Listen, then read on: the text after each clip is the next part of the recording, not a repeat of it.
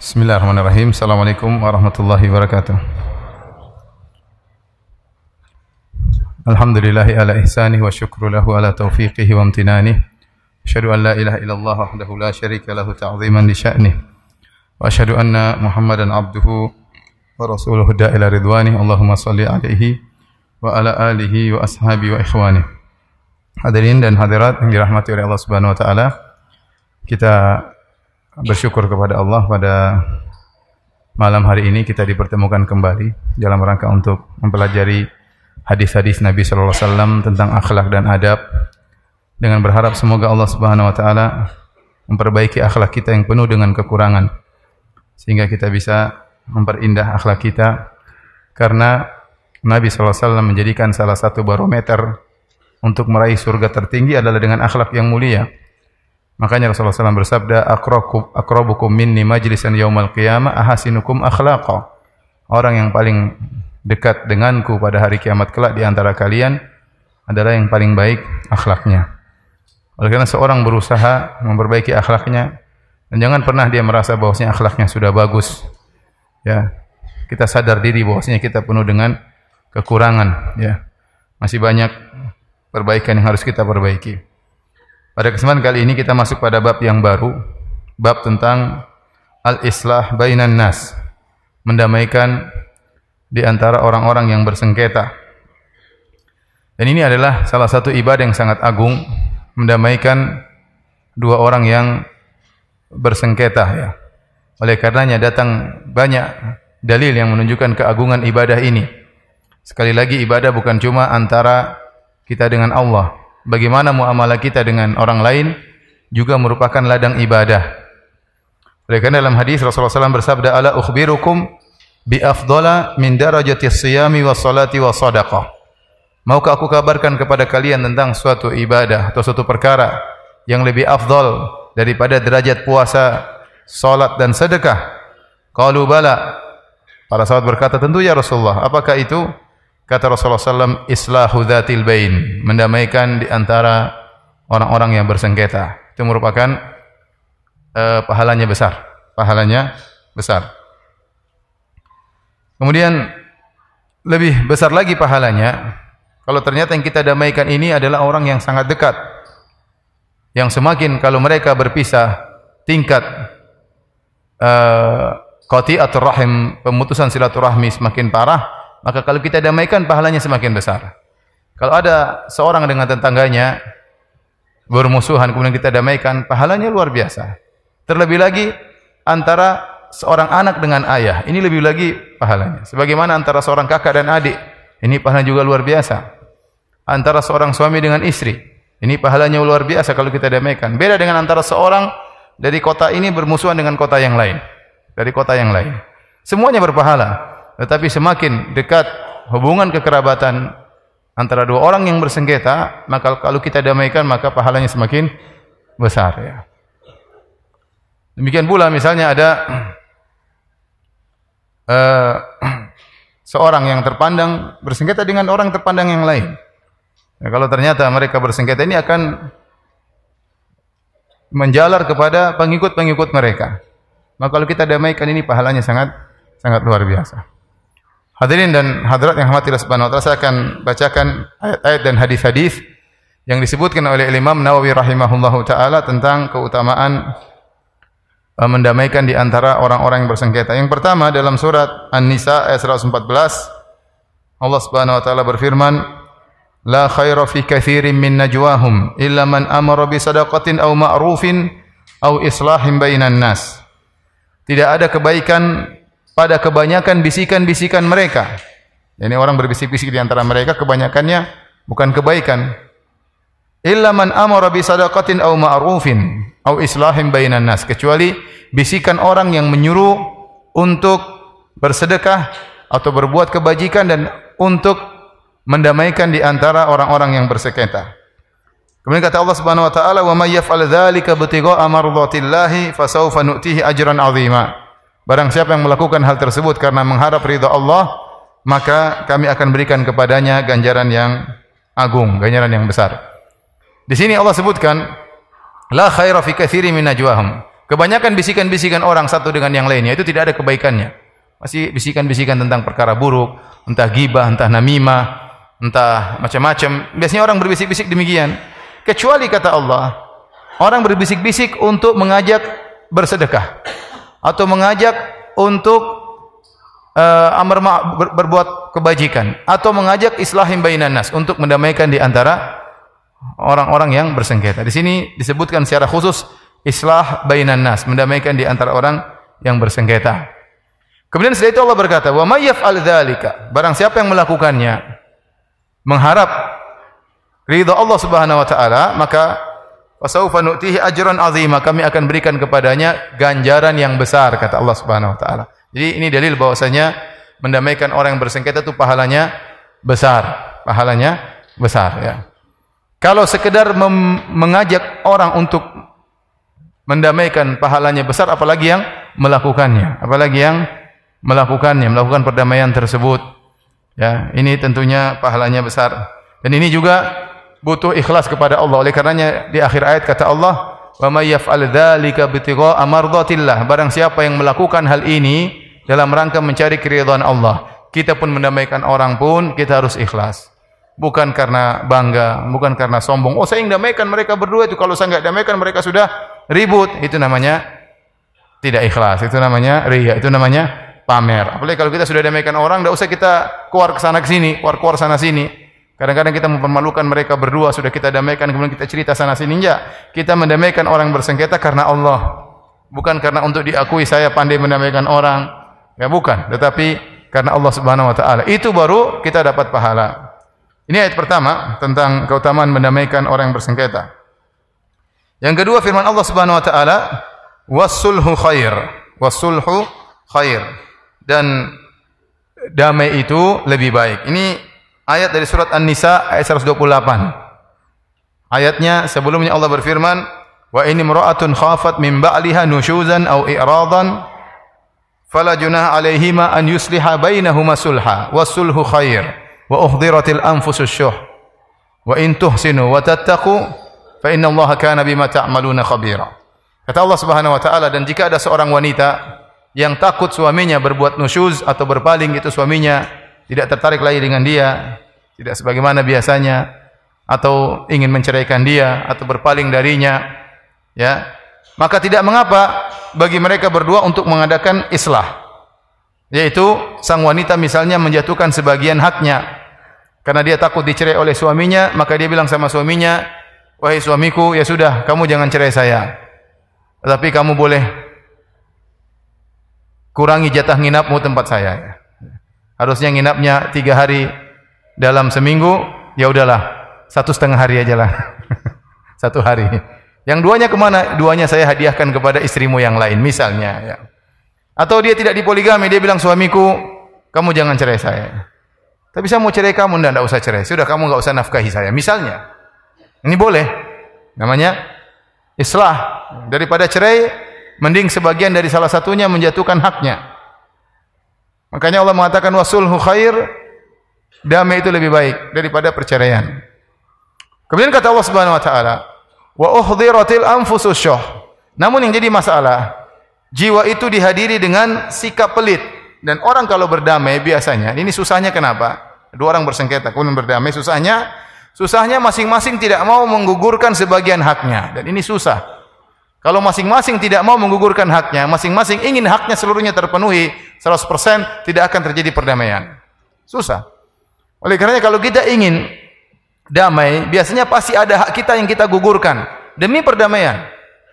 Kita dihadapkan dengan dua pilihan, bersengketa seterusnya atau berdamai tapi kita mengalah sebagian hak kita harus gugur. Itu baru bisa terjadi perdamaian. Makanya Allah ingatkan wasulhu khair wa anfusus.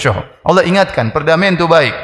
Namun ingat tatkala kalian ingin berdamai wa uhdhiratil anfusus syuh. Jiwa itu dihadiri dengan rasa pelit, tidak ingin haknya dijatuhkan.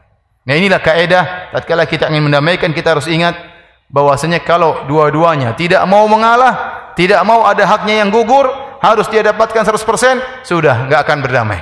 Enggak akan berdamai. Kalau berdamai sini kita panggil dua-duanya. Kamu ingat ya, tidak semua tidak mungkin. Kita terangkan dulu. Datangkan ayat, tidak mungkin hakmu semua kau ambil. Wahai A, tidak mungkin hakmu semua kau ambil. Wahai B, tidak mungkin hakmu semua kau ambil. Harus ada yang kau mengalah baru bisa berdamai. Kalau setuju baru kita bicara tentang perdamaian. Dan ini baru bisa terjadi perdamaian harus ada yang ngalah. Sama seorang suami dan istri ribut. Kamu harus begini wahai suami, kamu harus begini harus istri. Kalau kita ingin semua keinginan kita dipenuhi, istri juga ingin seluruh keinginan terpenuhi, tidak bakalan damai. Tapi kalau dia mengalah, ada hak-hak dia yang mungkin Ya sudahlah. Suami juga demikian. Ya sudahlah mau apa lagi. Dari lebih baik damai daripada anak-anak nanti yang enggak punya orang tua ya. Anak-anak terbengkalai ya daripada saya kawin lagi harus cari mahar setengah mati. Ya. Daripada yang wanita daripada saya jadi janda susah lakunya zaman sekarang ya sudah. Ya udahlah mengalah. Harus ada yang digugur gugurkan sebagian hak. Itu baru bisa terjadi perdamaian. Wasuluhu khair dan damai itu lebih lebih baik. Kemudian ayat berikutnya yang dibawakan oleh Imam Nawawi rahimahullahu taala. Ya, tadi ayat tadi, ayat tadi turun wasulul khair turun tentang kisah Saudah bintu Zam'ah radhiyallahu taala anha yang Nabi ingin menceraikan dia ya karena sebagian sebab Nabi ingin menceraikan beliau radhiyallahu anha maka dia pun tidak ingin dicerai oleh Nabi sallallahu alaihi wasallam maka dia meminta kepada Nabi untuk tetap bertahan, tidak usah diceraikan dan dia menggugurkan sebagian jatah nginapnya. Dia berikan kalau tidak salah kepada Aisyah radhiyallahu taala anha ya. Maka Nabi pun tidak menceraikan Saudah binti Zam'ah. Ini ayat turun tentang uh, masalah antara Nabi dengan istrinya Saudah bintu Zam'ah radhiyallahu taala anha.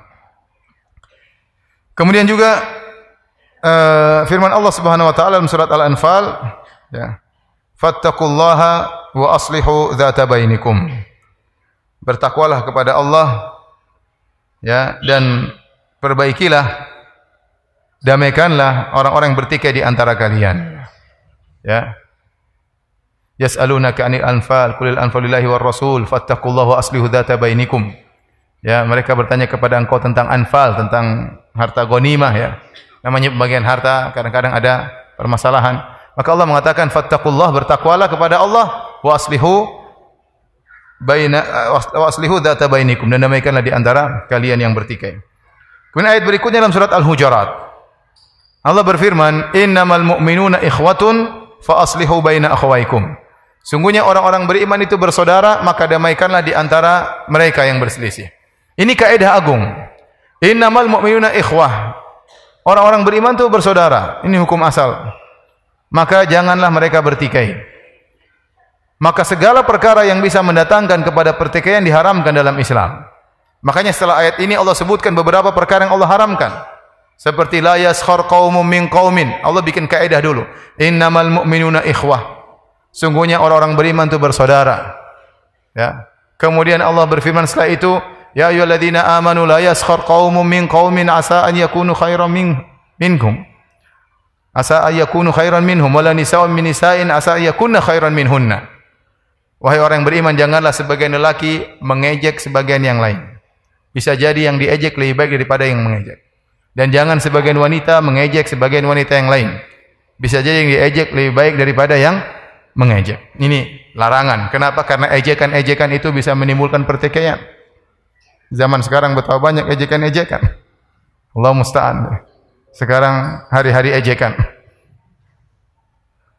Kemudian setelah itu Allah melarang juga ya, ya wala yaktab ba'dukum ba'dha. Janganlah sebagian kalian menggibah sebagian yang lain. Ini juga dilarang. Setelah setelah kaidah ini, ini semua dalam surat Al-Hujurat. Ayuhibbu ahadukum ya'kula lahma akhihi maitan fakarihtumuh. Apakah sebagian kalian suka untuk memakan bangkai daging saudaranya, tentu kalian tidak suka. Allah menamakan ghibah seperti memakan bangkai daging saudara, bangkai manusia, tentu menyijikkan. Dilarang. Kemudian ijtanibu katsiran minadh-dhann. Inna ba'dadh-dhanni itsm wa la tajassasu. Kata Allah, jauhilah sebagian persangkaan. Dugaan-dugaan yang tidak benar tanpa ada data yang valid. Wala tajassasu dan jangan cari-cari kesalahan. Jadi kesalahan diviralkan, ya kesalahan diviralkan. Sekarang zamannya itu semua. Mau diapakan lagi? Antum jangan terbawa lah, ya. Antum jangan terbawa. Hidup cuma sekali. Ya. Antum memilih silakan milih. Tapi jangan terjerumus dalam dosa-dosa. Pilihan antum belum tentu lebih baik. Antum milih silakan milih, tapi jangan terjerumus dalam dosa-dosa. Ini hari-hari fitnah. Tahan diri. Berdoa kepada Allah pilih yang terbaik selesai. Jangan kemudian terjebak dalam hal-hal yang diharamkan oleh Allah Subhanahu wa taala. Kemudian Allah Subhanahu wa taala mengharamkan itu semua karena innamal mu'minuna ikhwah. Orang-orang beriman itu adalah saling bersaudara. Oleh karena kita lihat dalam banyak hadis Rasulullah SAW melarang segala perkara yang bisa menimbulkan pertikaian. Kata Rasulullah SAW, "Wala yabi' ba'dukum ala bai'i akhihi." Jangan salah seorang menjual di atas jualan saudaranya. Jangan salah seorang membeli di atas pembelian saudaranya. Saudaranya sudah jual, Si A sudah jual kepada si B, datang si C, bilang kepada si B, kamu beli di A si berapa? Eh, dia datang kepada si A, A kamu jual ke B berapa? Sekian. Ya udah, kamu jual sama saya aja lebih mahal saya beli. Akhirnya si A membatalkan penjualannya kepada si B. Pertikaian. Jangan seorang meng, me, me, menawar ala saumi akhihi. Jangan dia menawar di atas tawaran saudaranya. Si A sudah menawar barang kepada si B, datang si C kepada si B, B, A tawar kamu berapa? Sudah sama saya aja. Saya tawar lebih tinggi. Ini kalau ketahuan akan timbul pertikaian. Wala yakhtibur rajulu ala khidbati akhihi. Jangan seorang melamar di atas lamaran saudaranya. Saudaranya sudah melamar, ya sudah ada kecondongan, sudah bawa buah-buahan dari kampung, ya. Setengah mati. Ya. Kemudian antum antum datang lamar pakai mobil, ya jelas berubah. Zaman sekarang tidak ada lagi namanya cinta buta. Orang sudah bisa bedakan mana motor, mana mobil, tidak buta lagi. Timbul pertikaian, jangan. Segala hal yang bisa pertikaian kita jauhi. Wala tajassasu, jangan cari-cari kesalahan, jangan gibah, jangan membeli gelar-gelaran yang buruk ya. Jangan mengejek, jangan menghina, udahlah. Semua larangan Allah kita langgar. Semua larangan Allah kita kita langgar. Wal billah. Maka Allah berfirman, "Innamal mu'minuna ikhwah, fa aslihu baina akhawaykum." Kaum beriman adalah ikhwah, fa aslihu baina akhawaykum dan damaikanlah di antara saudara-saudara kalian yang bertikai. Inilah beberapa ayat yang datang dalam Al-Qur'an yang menjelaskan tentang keutamaan mendamaikan di antara dua orang yang bertikai atau dua kelompok yang bertikai atau dua grup yang bertikai. Dan ini menunjukkan bahwasanya mendamaikan orang yang berselisih itu ibadah. Pahalanya besar. Fasaufa nu'tihi ajran azima. Kata Allah kami akan berikan kepadanya orang yang mendamaikan di antara orang yang bertikai ajran azima, ganjaran yang besar. Dari sini kita tahu bahayanya orang yang mengadu domba. Lawan dari mendamaikan adalah apa? Mengadu mengadu domba. Makanya namimah dosa besar. Sebelum diadab di neraka jahanam, diadab di alam barzakh. Ya, Allah mengatakan Nabi SAW mengatakan Wa ammal akhar fakana yamshi bin namimah. Adapun satunya diadab karena dia namimah ngadu domba. Ambil berita sana, berita sini ditabrak-tabrakan, dipadu-padukan, dibuat perang. Akhirnya si A terpancing, si B terpancing, kelompok A terpancing, kelompok B terpancing. Akhirnya terjadi pertikaian, bisa berujung berujung pada pertumpahan darah dan yang lainnya. Waliyadzubillah. Baik. Selanjutnya Al-Imam Nawawi rahimahullahu taala membawakan hadis-hadis yang menjelaskan tentang keutamaan mendamaikan orang-orang yang bertikai. Hadis yang pertama, an Abi Hurairah radhiyallahu taala anhu qala dari Abu Hurairah semoga Allah meridainya beliau berkata qala Rasulullah sallallahu alaihi wasallam Rasulullah SAW bersabda kullu sulama minan nasi alaihi sadaqah setiap tulang sendi sendi dalam tubuh manusia wajib untuk disedekahi kata para ulama maksudnya wajib untuk disyukuri karena setiap mifsal setiap sendi ini nikmat yang Allah berikan kepada kita sehingga kita mudah bergerak, menggerakkan tangan kita, leher kita, kaki kita, jari kita, paha kita semuanya ini ada ada yang harus kita syukuri. Nikmat, nikmat yang kita tidak sadari. Seandainya olinya macet, oh, repot. Ya. Kena asam urat, mampus. iya. Kena asam urat. Apa uh, orang bilang apa namanya? Pengapuran. Sakitnya luar biasa. Ya, saya tidak pernah tapi saya lihat orang kesakitan luar biasa. Kasihan ya. Jadi ini harus kita syukuri kita bisa gerak dengan enak. Coba kalau keseleo, waduh sudah nggak enak luar biasa sakitnya. Maka kata Nabi SAW, kullu yaumin tatlu'u fihi syamsu ta'dilu bainal isnain. Setiap pagi, ya, maka harus disyukuri setiap hari. Dan di antaranya cara bersedekah untuk mensyukuri nikmat tulang-tulang dan sendi-sendi yang mudah kita gerakkan adalah dengan mendamaikan di antara dua orang. Ta'dilu bainas nain Ta'dilu bainal isnain sadaqah. Engkau bersikap adil di antara dua orang yang bersengketa, maka engkau telah bersedekah. Ini dia yang jadi uh, perhatian kita di sini ta'dilu bainal isnain sadaqah. Engkau bersikap adil di antaranya dengan mendamaikan mereka berdua, maka ini adalah sedekah. Oleh karenanya mendamaikan di antara dua orang juga dianggap sebagai sedekah.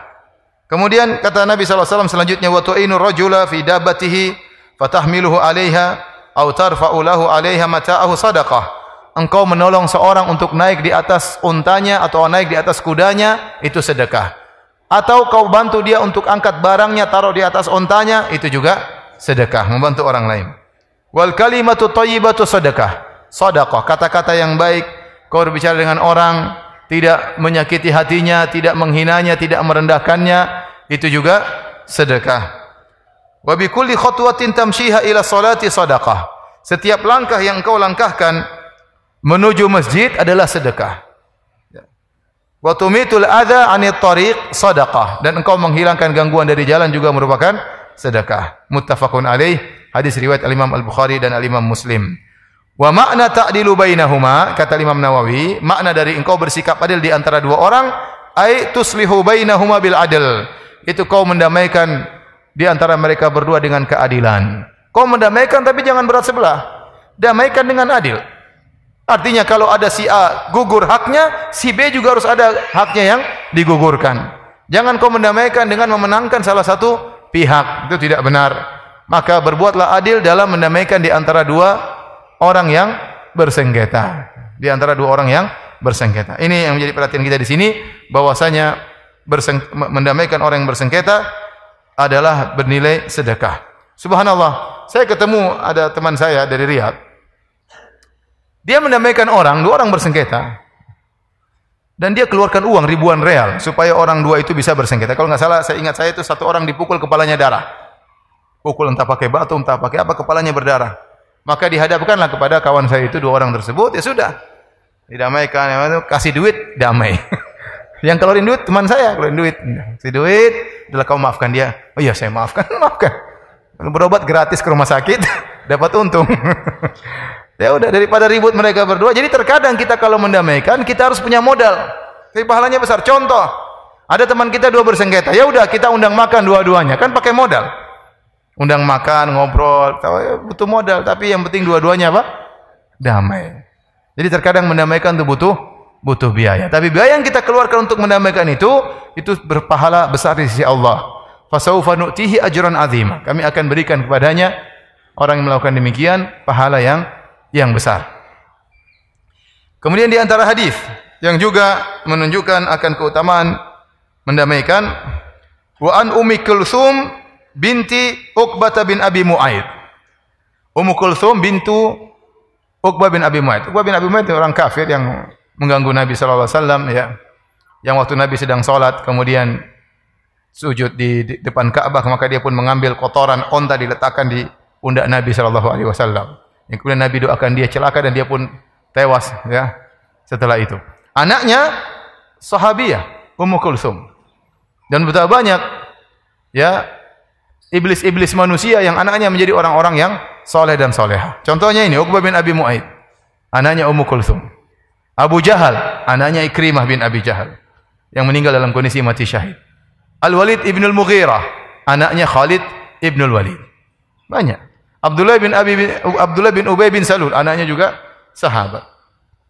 Dan banyak sahabat-sahabat yang bahwa mereka ternyata ya orang-orang yang bejat ternyata anaknya beriman kepada Allah dan Rasulnya. Dia meriwayatkan dia berkata, "Sami'tu Rasulullah sallallahu alaihi wasallam yaqul, aku mendengar Rasulullah SAW bersabda, Laisal kadzabu alladhi yuslihu bainan nas fayamni fayanmi khairan aw yaqulu khairan. Bukanlah seorang yang berdusta adalah orang yang menamaikan di antara manusia maka dia pun mengisyaratkan kebaikan atau dia mengatakan kebaikan. Muttafaqun alaih. Ini dalil kata para ulama bahwasanya untuk menambahkan orang yang bersengketa boleh berdusta. Boleh berdusta. Tapi dia harus pintar-pintar berdusta, jangan sampai ketahuan. Jangan sampai ketahuan. Jadi boleh si A dan si B bertikai. Kita bilang si A, B kemarin muji-muji kamu bahkan doain kamu. Padahal kita bohong, padahal si B maki-maki si A. Masa? Oh, yang benar nanti. Benar. Datang ke si B, B, A kemarin kayaknya rindu pengen ketemu kamu. Sudah lama bertikai dia ingin ketemu. Masa yang benar? Iya. Nah, kita bohong boleh, tapi harus pintar terbohong, jangan sampai jangan sampai ketahuan. Kalau ketahuan buyar semuanya. Jadi saya pernah dengar cerita seorang saya dia cerita ada seorang yang mendamaikan dua teman atau dua kerabat yang bertikai. Dia ingin cari pahala. Si A dan si B misalnya. Maka datang kepada si A. Dia bilang, A, si B ingin ketemu kamu. Ah masa? Benar si A, B ingin undang makan kamu, ingin ketemu. Kaget ya, selama ini bertikai. Kok tiba-tiba ingin undang makan? Ente jangan bohong ente. Demi Allah. Karena dia udah ngaji, dia ngerti boleh bohong untuk mendamaikan. Ente jangan bohong ente, ente bersumpah demi Allah. Akhirnya terpaksa dia bilang apa? Demi Allah, padahal bohong. Kemudian setelah dia bohong, dia bohongi lagi si B, akhirnya mereka damai. Setelah itu dia gelisah, dia tanya Syekh bin Bas rahimahullah ta'ala. Syekh, kondisinya begini-gini, saya disuruh sumpah. Kata Syekh, kalau kamu disuruh sumpah, sumpah lagi. Jadi tidak apa-apa. Bohong untuk apa? Mendamaikan. Yang penting ente pintar bohong, jangan sampai pintar bohong ini aja ya, jangan bohong yang lainnya. Yang penting jangan sampai ketahuan. Jadi boleh. Bayangkan, begitu agungnya islah bainan nas, sampai berbohong dibolehkan. Padahal bohong itu dosa. Innal kadhiba yahdi ilal fujur wa innal fujura yahdi ilan nar. Sungguhnya dosa itu mengantarkan kepada kefajiran dan kefajiran mengantarkan kepada neraka jahanam. Tapi khusus untuk ini mendamaikan, maka ini pahalanya besar bahkan dapat pahala. Bohong dapat pahala subhanallah. Ini contohnya bohong dapat apa? Pahala. Berbohong untuk mendamaikan orang yang bertikai. Maka sungguh terhina orang yang berbohong untuk mengadu domba. Mengerikan. Menyebarkan berita-berita hoax misalnya dalam rangka untuk mengadu domba. Ini mengerikan. Sudah bohong, kerjaannya namimah. Dan sekarang begitu mudah orang namimah dengan adanya medsos, dengan adanya internet mudah sekali orang untuk namimah mengadu domba. Tapi kalau bohong untuk mendamaikan maka diperbolehkan. Wa fi riwayatin Muslim, riwayat Muslimin ziyadatun. Dan dalam Sahih Muslim ada ziyadah, ada tambahan, lafal.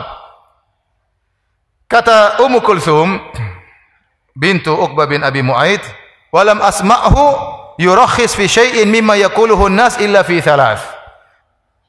Dan aku tidak mendengar Nabi SAW memberi keringanan untuk berbohong kecuali pada tiga perkara. Ta'ni al-harba. Yang pertama, berdusta dalam peperangan. Yang kedua, al-islah bainan nas. Berdusta dalam rangka mendamaikan di antara orang yang bersengketa. Dan yang ketiga, hadis ar-rajuli imra'atahu. Seorang ngobrol dengan istrinya dia berbohong. Wa hadis al-mar'ati zaujaha. Dan seorang wanita membohongi suaminya. Ini tiga dusta yang boleh. Yang pertama dusta untuk perang. Ini nggak apa-apa. Menampakkan seakan-akan punya kekuatan ternyata nggak punya kekuatan. Seperti dalam peperangan mendatangkan musuh padahal seakan-akan ada bantuan yang datang ternyata tidak ada bantuan misalnya. Seperti Nabi SAW, beliau tidaklah ingin berperang kecuali warra. Kecuali beliau seakan-akan mengelabui musuh. Kalau beliau ingin berperang menuju utara, beliau berangkat menuju selatan. Musuh mengira Nabi menuju selatan, ternyata Nabi mutar di tengah jalan menuju ke utara. Kalau musuhnya di sebelah timur, Nabi keluar menuju barat. Ini sering dilakukan oleh Nabi Shallallahu Alaihi Wasallam. Ini tidak mengapa. Al harbu khid'ah. Bahwasanya peperangan itu adalah tipu daya. Tidak ada masalah. Mengesankan kepada musuh seakan-akan kuat, padahal tidak ada kekuatan. Atau sebaliknya, mengesankan musuh seakan-akan kita lemah, ternyata kekuatan lagi full power. Tidak ada masalah. Ini dusta yang dibolehkan. Dusta kedua yang diperbolehkan adalah untuk mendamaikan di antara manusia seperti saya sebutkan ya. Kalau kita bisa tidak berdosa itu lebih baik. Contoh kita mengatakan kepada si fulan wahai A, si B mendoakan engkau kebaikan. Ah masa? Benar, benar.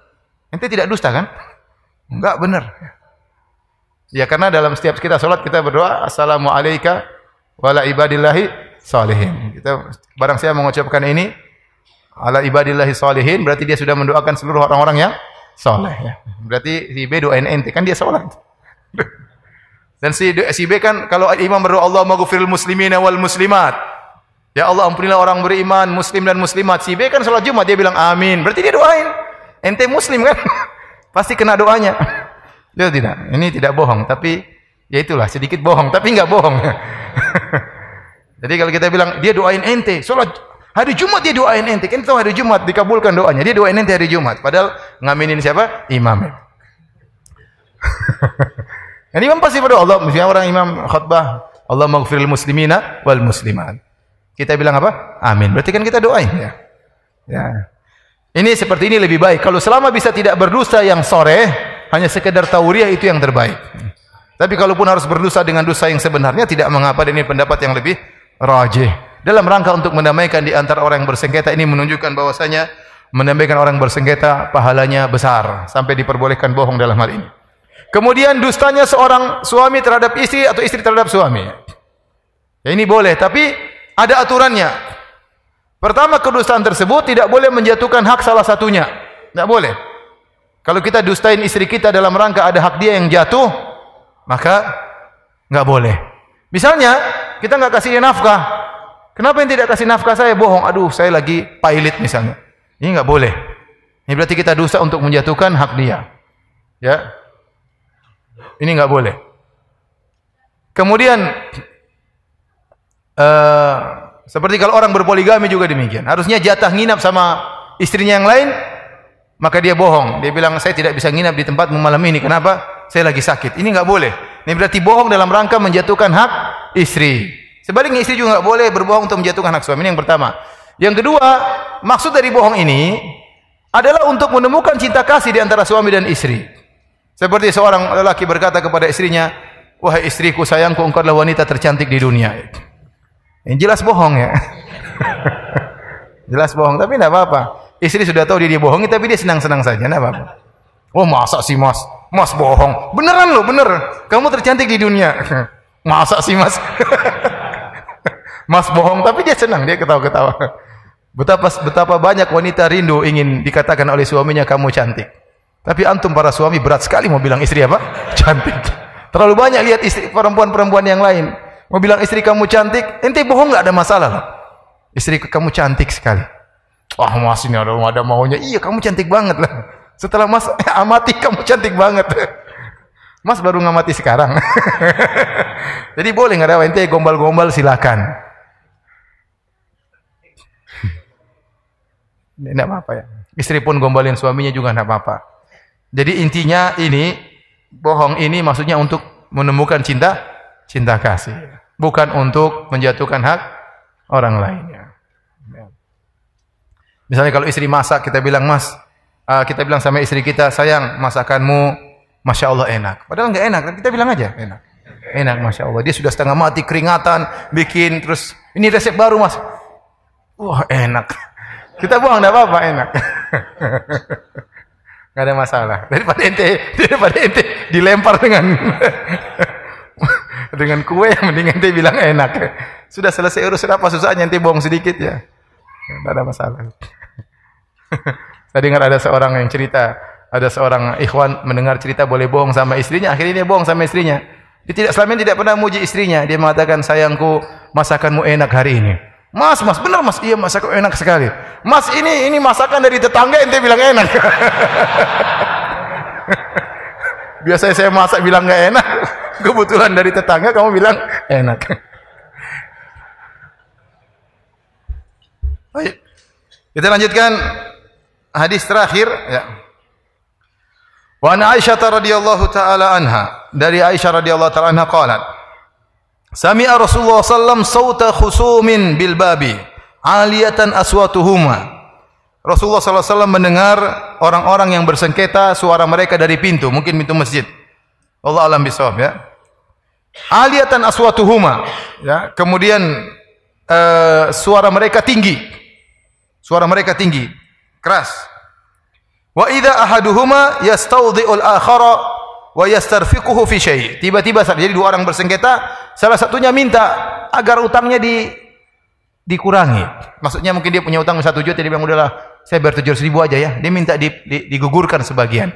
Ya, jadi yastaudhi'u maksudnya dia minta agar digugurkan sebagian. Wa yastarfiquhu dan dia minta agar sudahlah jangan nanti bayarnya nanti aja lah, jangan jangan sekarang, nanti aja saya belum bisa bayar. Minta kelapangan dari orang yang memberi utang. Wa huwa yaqul sementara orang yang kasih utang ngangkat suaranya dan dia berkata, "Wallahi la af'al." Demi Allah saya tidak akan melakukan. Pokoknya bayar sekarang full. Intinya begitu. Kau minta digugurkan, wallahi enggak. Kau minta ditunda, wallahi enggak. Dia bersumpah dengan nama Allah. Demi Allah saya tidak akan kurangi hutangmu, demi Allah saya tidak akan tunda pembayarannya. Bayar sekarang. Ini dua, antar, dua, dua orang. Fa alaihi Rasulullah sallallahu alaihi wasallam, rupanya Nabi di, di, kayaknya pintu rumah. Maka Nabi keluar dari rumahnya ketemu dengan dua orang tersebut. Rupanya mereka ribut mungkin di di jalan. Karena saking keras suara mereka terdengar oleh Nabi sallallahu alaihi wasallam. Maka Nabi tegur kata Nabi, "Ainal muta'alli 'ala Allah la yaf'alul ma'ruf?" Mana tadi yang bersumpah atas nama Allah tidak mau melakukan kebaikan? Faqala ana ya Rasulullah. Saya tadi yang bersumpah. Yang bilang demi Allah saya tidak akan kurangi hutangmu. Demi Allah saya tidak akan apa? Menunda pembayaranmu. Harus bayar sekarang. Kemudian dia berkata, falahu ayudzalika ahabba. Setelah Nabi tegur, langsung dia bilang, terserah dia ya Rasulullah. Mau dikurangi terserah, mau ditunda terserah. Jadi kata para ulama, kalau kita sebenarnya hukum asal kita nggak usah urusin urusan orang. Hukum asal kita nggak usah ikut campur urusan orang. Ini hukum asal. Kata Nabi SAW, min husi islamil mar'i tarkuhu ma Di antara keelokan Islam seseorang meninggalkan yang bukan urusannya. Kita tidak usah masuk dalam pertikaian orang-orang. Tidak usah cari tahu tentang keributan orang-orang. Sudah kita sibuk dengan keluarga kita, sibuk dengan anak kita, sibuk dengan perdagangan kita, sibuk dengan pengajian. Itu yang terbaik. Tetapi kalau kita ikut campur urusan orang dalam rangka kebaikan, tidak apa-apa. Seperti Nabi SAW sekarang ikut nimbrung. Dua orang bersengketa, Nabi ikut campur nggak? Ikut campur. Kalau kita terasa dengan ikut campur masalah tersebut, kita bisa mendamaikan, tidak mengapa. Tidak mengapa. Maka Nabi SAW tegur mereka berdua. Tadi siapa yang bersumpah tidak mau berbuat kebaikan? Kata dia, saya Rasulullah. Sekarang terserah dia mau apa saja. Ya, orang ini akhirnya berubah pikiran. Oleh karenanya kalau ada orang bersumpah, jadi pertama faedahnya boleh ikut campur urusan orang kalau ada manfa manfaatnya. Yang kedua kalau kita pernah bersumpah keburukan, demi Allah saya tidak mau pulang ke rumah misalnya. Demi Allah saya tidak mau ketemu dengan kakakku. Misalnya kita bersumpah, misalnya demi Allah. Itu keburukan. Maka kalau kita bersumpah keburukan, hendaknya kita batalkan sumpah tersebut dan kita bayar fidyah. Ya. Sebagaimana Allah sebutkan dalam Al-Quran. Ya. Fakafaratu it'amu asyrati masakin min awsati ma tut'imuna ahlikum aw kiswatuhum aw tahrir raqabah. Faman lam yajid fasiyamu thalathati ayyam. Dzalika kafaratu aymanikum idza halaftum wahfadhu aimanakum. Kata Allah kalau kalian membatalkan sumpah kalian, maka kafarahnya memberi makan 10 fakir miskin atau memberi pakaian kepada 10 orang fakir miskin atau membebaskan budak. Tiga pilihan. Membebaskan budak sudah enggak ada lagi budak sekarang, ya.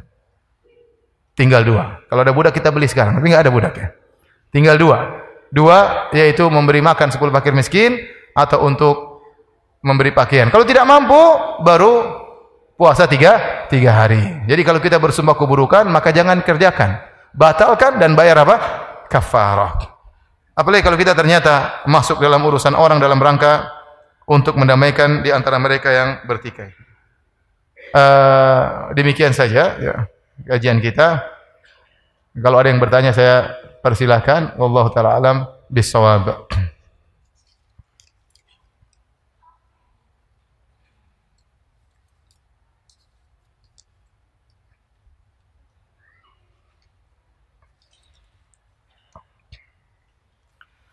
Ustaz, bolehkah berbohong untuk menenangkan anak-anak? Misal bohong pada anak akan beli sesuatu agar berhenti menangis. Waduh.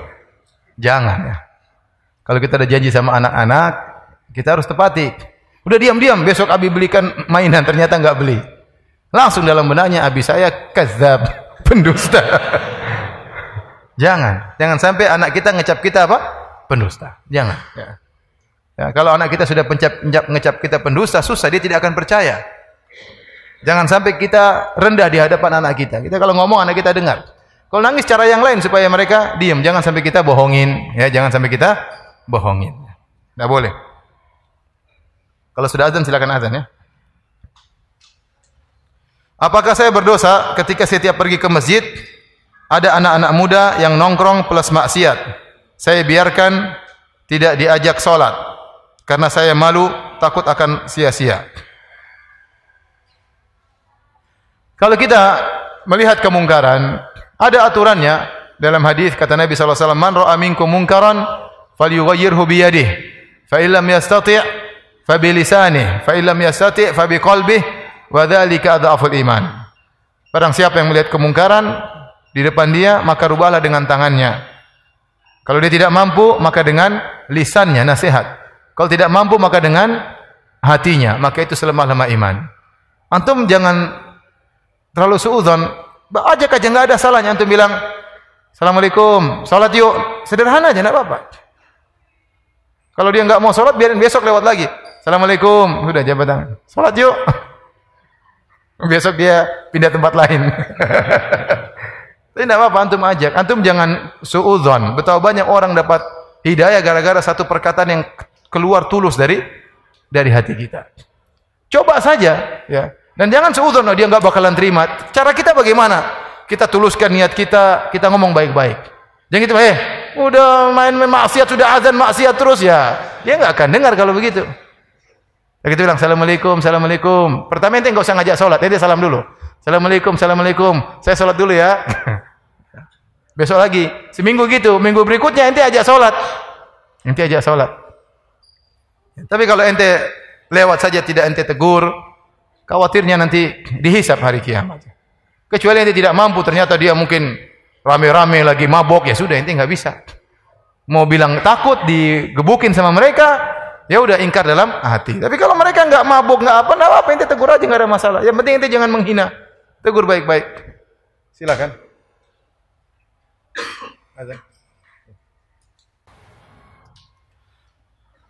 Ustaz, bagaimana cara membuang kertas yang di kertasnya ada ayat Al-Quran? Caranya menghilangkan tulisan tersebut.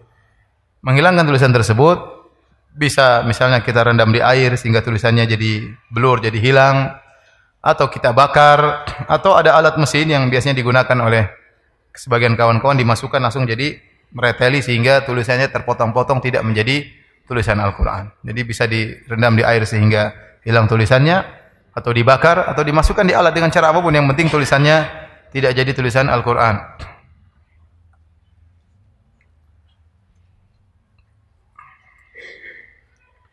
Ustaz, anak sebelum menikah istiqomah pakai cadar. Setelah saya jatuh sakit, saya merasakan sesak dan sakit kepala ketika memakai cadar. Kalau suami marah karena anak enggak pakai cadar, apa saya dilaknat malaikat? Enggak, ini ada uzur. Bilang sama suami baik-baik ya. Ya, saya juga mau pakai cadar, Mas ya. Tapi kalau saya pakai cadar, kalau saya pusing, saya sakit dan terbukti anti misalnya sakit ya. Mas gendong saya dong, Mas, saya sakit. Jadi tahu ya. Terus terang istri saya pun demikian. Istri saya dalam kondisi tertentu, dia kalau pakai cadar dia pusing, saya suruh buka. Terkadang dia tidak mau, tapi nanti kalau dia pusing saya yang pusing. Ya, saya bilang buka ya. Dalam kondisi tertentu ya. ya tapi kalau cuma keluar sebentar ya tidak apa-apa. Tapi kelamaan pakai cadar istri saya juga termasuk orang yang seperti itu ya. Saya suruh buka terkadang ya. Bolehkah anak tidak pakai cadar karena cemburu yang sangat ketika suami saya memandang wanita yang lebih cantik dari anak? Ana begini agar dia tahu rasanya gimana sakitnya kalau ana juga dipandang oleh lelaki lain. Tidak boleh. Ya. Tidak boleh maksiat dibalas dengan apa? Maksiat. Ya. Kalau suami kita ya lagi mandang cewek, kita ingatkan. Allah berfirman, tundukkan pandanganmu gitu. Bisik ke telinganya. Mas, jangan jelalatan. Kul mu'mina yaghuddu min absarihim. Katakan kepada yang beriman untuk tundukkan apa? Pandangannya. Ngobrol sama suami. Mas, saya cemburu. Kamu kemarin kenapa lihat si fulana? Saya lihat kamu ngelirik dia. Saya cemburu. Tunjukkan kecemburuan. Jangan sembunyikan kecemburuan. Tunjukkan kecemburuan kepada suami. Bilang, saya tidak mau kamu lirik sana sini. Ustadz, bolehkah berbohong dalam rangka menyembunyikan suatu amalan?